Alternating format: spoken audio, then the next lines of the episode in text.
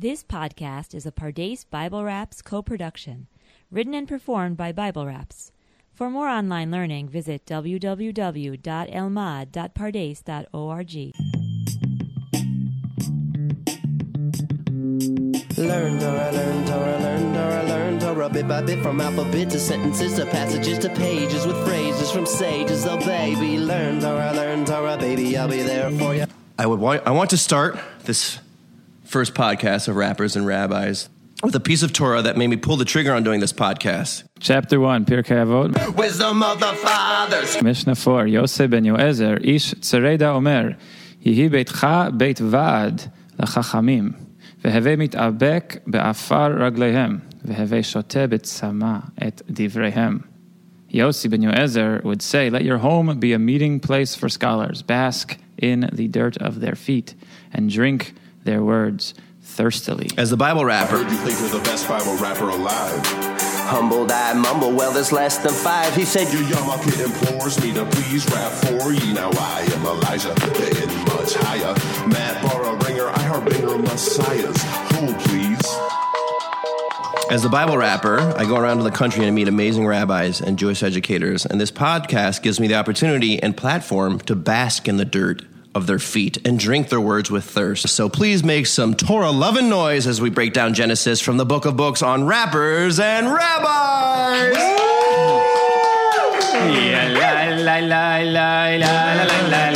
It's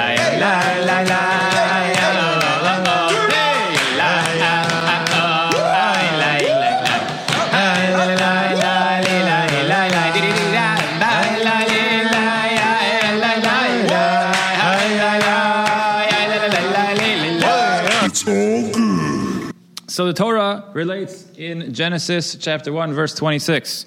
ויאמר אלוהים, נעשה אדם בצלמנו כדמותנו, וירדו בדגת הים ובעוף השמיים, ובבהמה ובכל הארץ, ובכל הרמס הרומס על הארץ.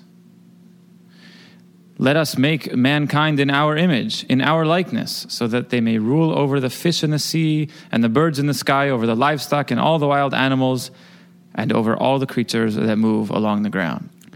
So we see God created man. But why did God create Adam? Yafa?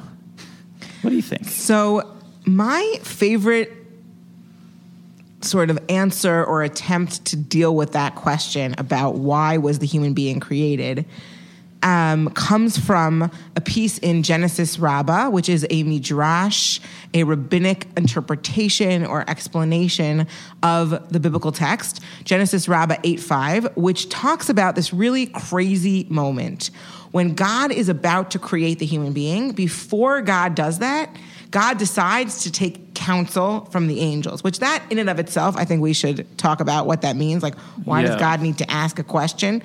But, right, God comes to the angels and says, Hey, angels, do you think we should create the human being or not? So it doesn't seem like it's a given, actually, from God's perspective. Like, yeah, totally, we should create the human being. And do we think that God asked the angels about other things before? Should we make should we make oceans? Should we make grass? Should we or do we think it's mm. only the human beings? Right. They seem the most questionable of the group, the human beings versus the ocean. It's the riskiest. Yeah, perhaps. But why do you think that is? It's, an, it's actually a really amazing point. Like, what is it about what the human being brings to the world that would even make it be a question? Tell me what are we that you kept us so in mind? The world at our feet like we're little less than divine. Your What handiwork is it about what the human being brings to the world that would even make it be a question? Well, clearly God's looking for something other than angels. Because if God just wanted angels to run the world, God would have sent God already had the angels. He would have had them go run the world. So by creating something other than, we see that God is looking for something beyond sort of a perfect servant. Mm-hmm. So you're saying God has Right. a has a need that is not yet met. Kivyachol. I, I think it's interesting. I think the rabbis here are trying to deal with this very, very strange and problematic verse in Genesis 1:26, where we have this moment where where God says, Adam b'tzalmenu kidmutenu." Right, let us. Let us make man, Who's the right? us? In our image and in our likeness. And the rabbis here are like, us, mm, we're pretty sure that It's not a good look for We an- are monotheistic. Come on, it's Right. it's it's the royal we. right? So they're trying Yeah. to deal with that. But I think it's an interesting point because the God, what you guys said, not that I'm trying to paint you with one brush, but what I've heard from you guys so far is that it seems like it's God the answer is going to be yes. So it's almost like a setup for the angels, right? Like, should we do this? Obviously, I want to do this. And so Well, there's a great midrash where God says to the angels, "Should I create man?" And the angels are like, "Why? They're man's going to be horrible," and God destroys them. And then God creates a new set of angels and says, "Should I create man?" And the angels are like, "Why? Man's going to be horrible," and God destroys them. And then a third one and says, "Should I create angels or create man?" And the angels are like, "God, do whatever you want." Uh, exactly. I did not know that. That's a good one. Exactly. And but what's interesting here is this is I think like another version of that same thing, and the and we have four different groups of angels that come together, right? That are sort of or, or they're fighting with each other. They're like literally combatants, thinking about should we or should we not. And the two and they're and they're in chavruta partners actually. They're actually in learning pairs, right? Chesed and truth, like kindness and truth fight, and righteousness and peace fight, right? Um, tzedek and shalom. So that's an interesting thing to think about, like that there are these virtues that live in the heavens, and the human is really not going to have every virtue. It's just not going to be what happens, and so I- I just back to what you were saying, Ethan. I think is really interesting is that. Um, it seems to be the human being is by definition gonna screw this up. But what the angels say about the human is that the human being, chesed comes along and says, oh yeah, the human being has the capacity to bring goodness to the world. And then truth comes along and says, no, kulo shakrim, he is completely lies. And mm. then tzedek comes along, righteousness comes along and says, well, he's going to do some good things, some tzedakot, some greatness. And shalom comes along and says, no, kulo ketata, he is completely, uh, completely full of strife. Like, and I think it's such an interesting thing to think about for us. Like, what does it mean to be completely mad of lies and complete strife versus I'm going to do some, um, some um, chesed, I'm going to do some goodness, and I'm going to do some tzedakah, some you know righteousness in this world. Like, what is it about? I'm really curious to hear what you guys have to say about this. What is it about being good that I can do partially, whereas being bad, it feels like I of course can do it all. You know, I wonder if it's true or if it's just the experience of the world. Like, it's so much harder to do good than it is to fall into badness. So, what is that about? What do you guys think? Why don't we just say he'll do some good, he'll do some bad, he'll do some. Well, it seems accurate um, in regards to like Noah's generation. God was so grieved by the wickedness of all the people that he decided to bring a great flood and destroy them all. He chose only Noah So maybe part of what's happening here is again an example that the angels just don't get it. Mm-hmm. Angels mm-hmm. can only be completely the thing that they are supposed to be, mm-hmm. and anything that is anathema to that, they're like, I don't understand. Why would you make anything with strife? I am peace. And God's sort of saying, I'm going to create a new dude. I'm going to create something that like has a little bit of everything and the ability to change its nature, which angels don't have, right? Right, angels, right, right. the minute they don't do what they're like, God destroys them. The minute that they're imperfect, but human beings have something else, and God's like trying to reach it. That sort of a malleable soul. Soul was wandering, my mind was racing. I lose them both if I didn't chase them. Lech lecha be'emra. So fascinatingly, the Midrash continues and sa- God is angry at truth's response, right? He picks truth. I love this so much. He picks truth up and throws it to the ground, right? And then the other angels start to really freak out. They're like, "Oh God, are we next? What are you doing? Like, this is truth. You're you're taking truth out of heaven and throwing it to the earth. Like, what does that mean? How do mm-hmm. you? Mm-hmm. How does the world exist without truth in the heavens, right? Mm-hmm. And um, God says to them, "Ta'aleh emet min haaretz," right? Let truth come up from the ground, which is a paraphrasing of a verse in Psalms 85, um, 12, right? Emet me'eretz titzmach, that truth is going to rise up from the ground, right? Mm-hmm. Which I just think is amazing, right? In other words, truth actually does not live in heaven. We might think there's this thing called perfect, perfect truth, but mm-hmm. that's it. Once the, and I want you, I want you guys to respond to this. 'cause I'm really curious. Once the human is created, mm. there is no truth, neither in the heavens mm-hmm. nor on earth. Well, isn't he on Earth now? Yeah. Uh, do you know what else comes out of the ground? Man. In the most literal sense of God created man out of the earth. Like took the earth and and Like Genesis chapter it. 2. Exactly. Yes. Genesis, George, And and then I think then the midrash would be saying, you know what? People are not full of truth, but truth is now in our court. Right. We humans are the arbiters of truth. We get to decide what is true and not, especially when it comes to having to make social policy, having to adjudicate in a beit din, in a court, right? We get to decide what is true and what is not true. And that's a huge responsibility for us humans, but that's really what we're what we're here to do. You know, and and and from truth, right? We see also then how kindness is a necessity for having a truth from perhaps from God's perspective as opposed to from any one person's individual perspective. Blindness is no match for kindness. Right? That's how you can get a kind a sense of kindness or a sense of, of tshuva, of the ability to have repentance and to do something wrong and not get the punishment for what you did wrong. How is that part of truth? Well, it is if you can take truth and even from the perspective of human to try to see it from perspective of God or from a larger perspective.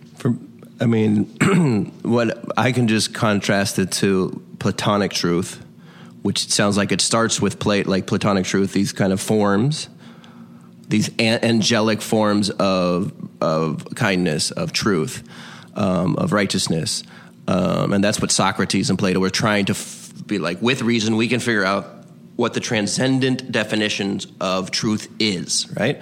Of of uh, mercy is, of kindness is. Whereas the Jewish perspective seems to be saying that truth is something that um, is now something that grows, that fructifies. Is that the right word? I'm a little scared though, right? If, if I'm hearing you right and you're saying we human beings are like now the arbiters of truth, I mean that's that's a lot more power than I don't I don't know if I'm comfortable having in man's hands. A wise rapper once said, "It's like Hitler is Gandhi if there's no standard beyond me." Ooh, So if we're the arbiters of truth, like how am I supposed to know it? There, there's got to be a capital T mm-hmm. truth out there in the world that I can relate against. I don't know. that create. I, I think the key to it is the is we are the arbiters of truth. I think this midrash is saying exactly that. Once the human is created, capital T truth does not exist in the heavens anymore. And we're tr- I think we're trying to build, Adam is saying we're trying to build it together, but I also think it, what that does is it, re- it recognizes, on the one hand, it's incredibly empowering for the human, and on the other hand, it's actually the opposite. Like, I can't possibly tell you that you're wrong with certainty because I know that capital T truth doesn't exist anymore. So, on the one hand, it's on me to fight for it. On the other hand, I, I, I can't be so holier than now that I have the capital T truth because Right, it it live in introduces humility. There's a ton of Yeah. humility here, yeah. And I also think that the goodness that I have is just some. I do some goodness, I do some righteousness. Like there's a real awareness here that I'm not going to get to angelic status, like you were saying before. And I almost wonder, to me, it's like one of our questions, our jumping off questions was why did God create the human? And I wonder, like, this is the moment where God says, I created it so that you would take this thing called truth because mm-hmm. truth is heavy. Right, Even for it. God. right. Because then there's I'm the truth, MC Moshiach in the we have the potential to be growing this, you know, tree of, of truth, right? Let truth grow from the ground, right? That, that may be our, our task, right? That, that may be us, actually, right? How God kind of creates us in God's image, and truth is also God's stamp and seal. says the guy who went to Brandeis. That's true, into its innermost parts, if I remember correctly, right? Um, That's the symbol of the skull. But but it is, I mean, truth. Gollum. They say that truth Very is nice God's mascot. is God's signet ring because it's the only seal that you can't forge. Because once it's forged, it isn't it, Hmm. right? And that's and that's us created in the image of God. Almost, you know. I feel the wind blow, it blows my mind. But nothing feels like that voice inside. I feel the earthquake, it rocks my world. But in that still voice, secure. There is no peace till the gods compete. Till you're on your knees like Hashem's unique, but you're already dead. Lying to yourself, so before you all spread to anybody else, like the butter on the table, put you back on the shelf. That's right, we got beef. Put your meat where your mouth is. Have the town gather round. Ain't nobody gonna doubt this, deny this. Servant of the God of Abraham and Isaac. Feel the wind blow. It blows my mind but nothing feels like that voice inside. I feel the earthquake, it rocks my world. But in that still voice, I am secured. Well, once upon a rhyme, an MC stepped to me. He said, I heard you think you're the best Bible rapper alive. Humbled, I mumble, well, there's less than five. He said, Your Yamaka implores me to please rap for ye. Now I am Elijah, heading higher. Matt Barra Ringer, I harbinger messiahs. Hold please.